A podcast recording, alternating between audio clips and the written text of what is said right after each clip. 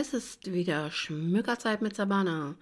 Heute möchte ich euch das erste Kapitel aus dem Buch Mondsüchtig im Band der Füchsin vorlesen. Und zwar ist das von der Autorin Danara de Vries und es ist der erste Band einer Reihe. Kapitel 1 Eine Seele kann nicht schreien. Sie braucht körperlichen Schmerz, um ihren Gefühlen Ausdruck zu verleihen. Die Bässe vibrierten schmerzhaft in meinen Knochen. Meine Muskeln zuckten bei jedem einschlägigen Hämmern. Die Musik konnte gar nicht laut genug sein. Ach was, ich hörte gar keine Musik mehr. Nur die tiefen Schläge der Bässe durchdrangen meinen Körper und ließen ihn im Rhythmus des Songs schwingen. Es schmerzte, doch es war noch nicht genug. Ich brauchte mehr, mehr Musik, mehr Bass, mehr Schmerz, um die Gefühle zu betäuben. Wenn möglich, würde ich in den Lautsprecher kriechen und nur noch das Echo der Schläge wahrnehmen. Ich kauerte mich vor dem Subwoofer zusammen und nahm jeden Schlag tief in mich auf. Meine Seele tat so weh, dass ich jeden Donnerschlag herbeisehnte, nur um dem Schmerz irgendwie Ausdruck zu verleihen. Eine Seele kann nicht schreien. Aber man kann sich selbst verletzen, damit der Schmerz real wird. Wenn er endlich spürbar wird, sichtbar wird, tut er nicht mehr so weh. Doch das stimmte nicht. Ich sehnte mich nur nach dem spürbaren Schmerz, um dem seelischen Raum zu geben. Wenn es nur genug wehgetan hätte, würde der Schmerz hoffentlich vergehen und mich ausgebrannt zurücklassen. Ich wusste, dass das irgendwann der Fall sein würde. So war es immer gewesen und so wird es immer sein.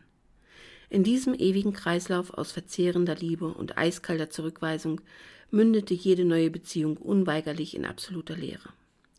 Müde schloss ich die Augen und gab mich dem Schmerz hin. Ich ließ die Tränen laufen, doch ich schluchzte nicht. Ich würde ihm nicht hinterherweinen. Ich weinte nicht um die verlorene Beziehung, sondern darum, wie die Trennung vonstatten gegangen war. Hätte es nicht so sein können wie immer? Wenn die Wahrheit über meine Natur ans Licht kam, verjagten sie mich immer. Aber diesmal war es anders gewesen. Ich lachte unter den tausenden Tränen hysterisch auf. Wütend ballte ich die Fäuste. Mein Schmerz schlug in absoluten vernichtenden Zorn um. Kein Mann durfte mich mit dieser Herablassung behandeln, mich schlagen oder Gegenstände nach mir werfen.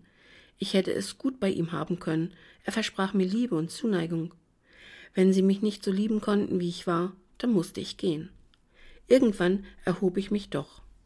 Die Wut begrub den Schmerz und übertönte so die Schreie meiner Seele. Sie verlangte danach aufzuhören, den ewigen Kreislauf zu durchbrechen und ja, vielleicht auch sich zu rächen. Vielleicht sollte ich das tatsächlich tun und mich gegen die Natur wenden. Die Entscheidung fiel mir so leicht, dass ich überrascht auflachte. Es klang so einfach und wäre doch so wirkungsvoll.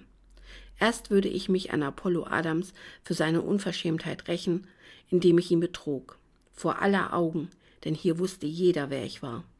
Und dann würde ich mich nie wieder dem Verlangen meiner Natur unterwerfen. Nie wieder würde ich nach einer Beziehung suchen. Ich würde mich der Liebe entziehen, nur um dem Schmerz und der Leere zu entkommen. Es klang für mich wie die Erkenntnis des paradiesischen Apfels. Wenn ich verzichtete, würde ich nie wieder leiden müssen. Nie wieder würde ich Zurückweisung erfahren. Es war so einfach. Aber würde ich auch auf die Freuden verzichten, auf das Verlangen, die Gier, die Ekstase?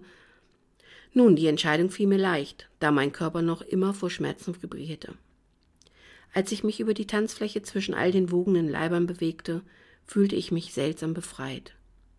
Ich hatte mich von einer jahrhundertealten Last befreit.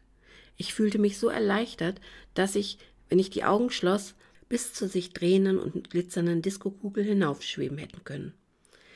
Die Last des ewigen Kreislaufs, die Suche nach verzehrender Liebe und Zurückweisung, hatte mich zu einer Sklavin gemacht.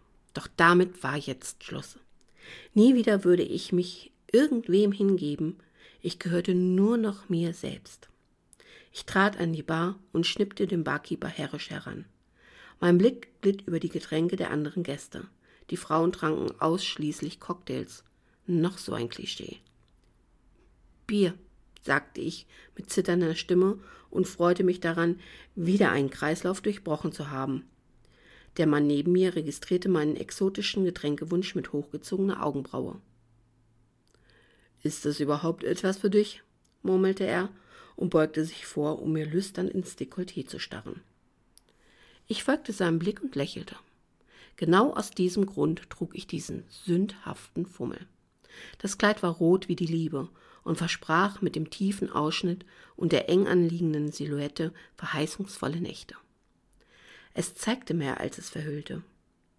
Wenn ich mich jetzt auf den Barhocker schob und frivol die Beine übereinander schlug, würden die spitzenbesetzten Ränder der Strümpfe meinem Gegenüber deutliche Probleme in der Hose verschaffen.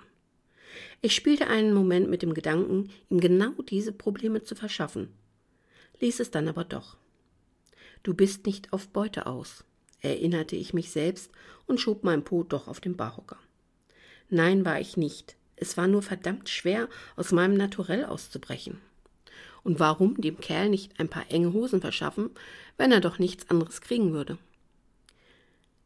Ich trinke dich unter den Tisch, wenn's sein muss, erwiderte ich und schlug die Beine übereinander. Dabei hob ich das Knie höher als nötig und streifte wie zufällig mit meiner Wade seinen Oberschenkel. Meine Bewegungen resultierten in dem gewünschten Ergebnis. Er schnappte nach Luft und ließ seinen Blick tiefer gleiten und dort verharren, wo eigentlich nur Apollo hinsehen durfte.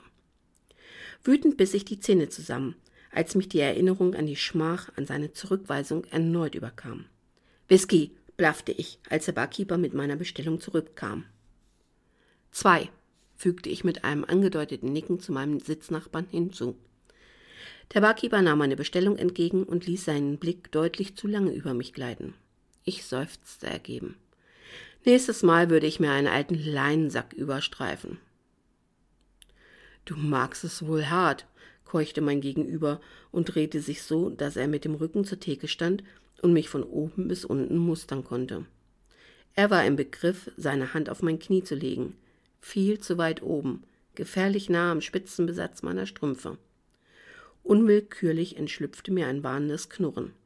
Ich war vielleicht mit dem Bedürfnis hierher gekommen, einen Mann zu finden, um den Schmerz zu betäuben. Aber das bedeutete nicht, dass ich mich notgedrungen jedem an den Hals werfen würde. Ich nicht. Ich suchte doch einen Partner für die Liebe und nicht nur für heiße, ungezähmte Nächte. Verbittert presste ich die Lippen aufeinander. Jetzt nicht mehr, erinnerte ich mich und merkte deutlich, dass ich an meiner neu gewonnenen Einstellung hart arbeiten musste, um sie überhaupt zu verwirklichen. Ich mag es vor allem, wenn Männer sich zu benehmen wissen. Seine Hand schwebte über dem Spitzenbesatz und zog sich gehorsam zurück. Guter Junge. Ich lachte leise und nippte an dem Glas. Die Blume wölbte sich perfekt über der gelben Flüssigkeit und hinterließ einen weißen Schaumbad auf meiner Oberlippe. Er lachte amüsiert. Das steht deinen wundervollen roten Lippen überhaupt nicht. Er beugte sich mit geneigtem Kopf vor und musterte meinen Mund. Ich könnte dir das Bier von den Lippen lecken.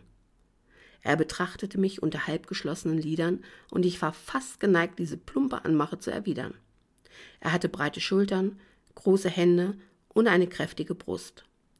All das, was sich Frau ebenso wünscht. Aber ich war keine Frau im gewöhnlichen Sinne. Ich war auf Rache aus, und dazu konnte ich keine neue Liebelei gebrauchen. Lieber nicht. Ich hielt ihn mit meiner Hand auf seiner Brust auf Abstand und wandte den Blick ab, so dass er nur noch meine Wange hätte streifen können. Er knurrte unwillig und ließ sich zurück auf seinen Barhocker sinken. Wenn du nicht willst, solltest du nicht so rumlaufen. Das Kleid, die Haare, Du bist einfach zu perfekt, um nicht geküsst zu werden. Er hob sein Bier an und prostete mir grimmig zu. Ich hätte einen Job für ein Mädchen wie dich. Ich habe bereits einen Job, kein Interesse, giftete ich zurück.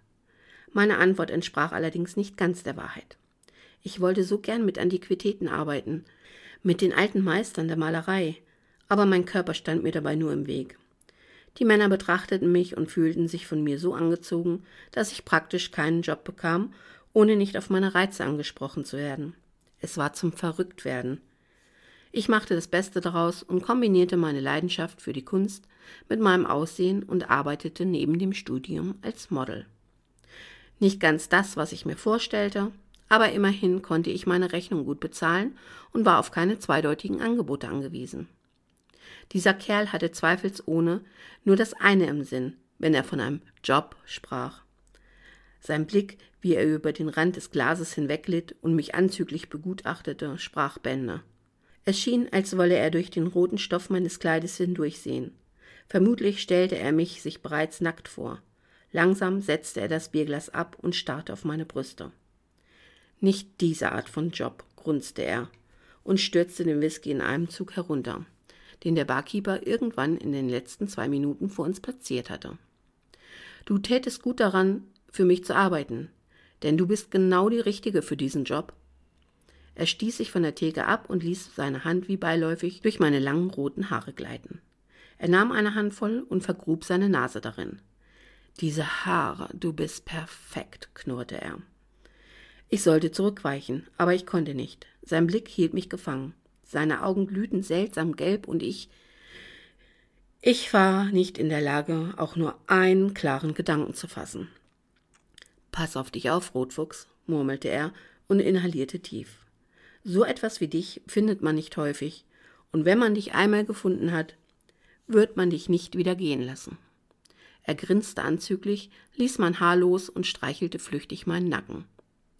Wenn du es dir anders überlegen solltest, du weißt, wo du mich finden kannst. Sein Griff lockerte sich und er entließ mich. Ich fühlte, wie die Kraft in meine Glieder zurückkehrte und ich wieder Herr meiner Sinne wurde. Was zur Hölle war das gewesen? Hastig sah ich mich um, aber er war nicht mehr da.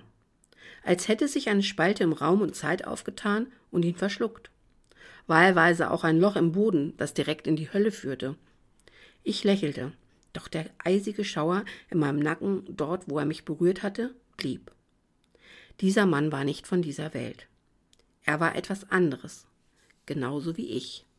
Das war das erste Kapitel und ich hoffe, es hat euch gefallen. Eure Sabana.